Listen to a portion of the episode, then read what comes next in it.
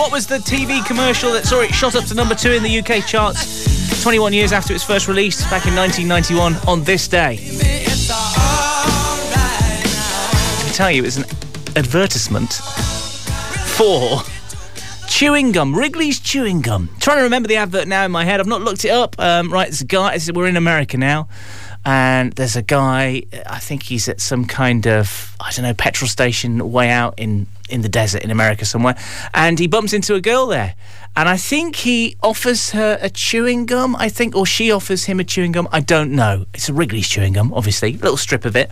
And it's like, oh, thank you, that's very nice. Anyways, he um, goes to the, the bus to the bus stop. He gets on the bus and he thinks he's had this, you know, brief encounter with this lady, the chewing gum and it's all over. He sits down on the bus, and then a little bit later on, um, he's on the bus, and then somebody comes to sit next to him, and then she, uh, put, he has the the half of the Wrigley spear. Yes, because because they had half each, didn't they? It was his last one. I, am just remembering now off the top of my head.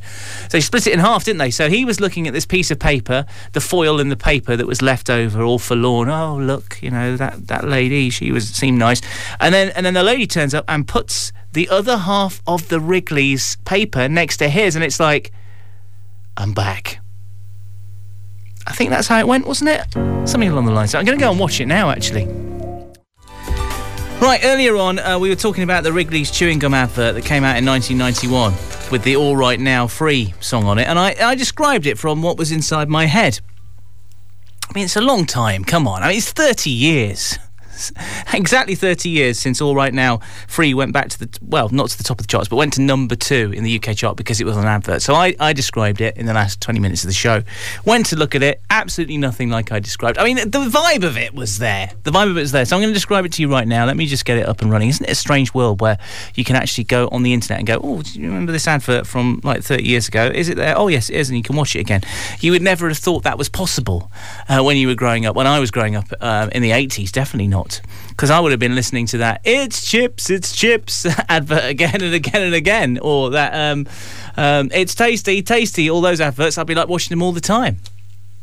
Anyways, um, yeah, so I'm going to just quickly talk you through it, and then uh, then I'm going to disappear and leave you to your Tuesday evening listening to Mansfield 103.2. But here we go. So basically, uh, there's a bus travelling across a desert area in in America. And there are two young adults on the bus, one a lady, one a man. They're sort of glancing at each other. Both got relatively long uh, blonde hair. Anyway, the bus comes across. It's uh, uh, is stuck because there is a um, combine harvester in the middle of the road. Anyway, so he's got one Wrigley's chewing gum left while they're sat there waiting for this combine harvester that's broken down to be moved. And he offers it to the lady. The lady takes it. Then the lady um, sort of snaps it in half so they can both enjoy the magic taste of chewing gum together. And they're smiling and they're relaxing and they're having a great time together. They're chatting. Anyways, the young lad gets off the bus and he sort of says bye, waves goodbye, and goes into sort of like um, a what would that be? A sort of diner, an American diner. Anyway, he's looking at the uh, the Wrigley Spearmint wrapper that he's still got in his hand uh, as he sits at the bar, and then she comes along and joins the other half of it together. She got off the bus because she did not want uh, that relationship to end. There we go. That is it. I've described it for you. That's the way it went. It was absolutely nothing like I described it before, but the kind of feeling was there. You know what I mean? It was definitely buses in America and, and deserts and and uh, couples uh, meeting, chance encounters. Have a great rest of your Tuesday.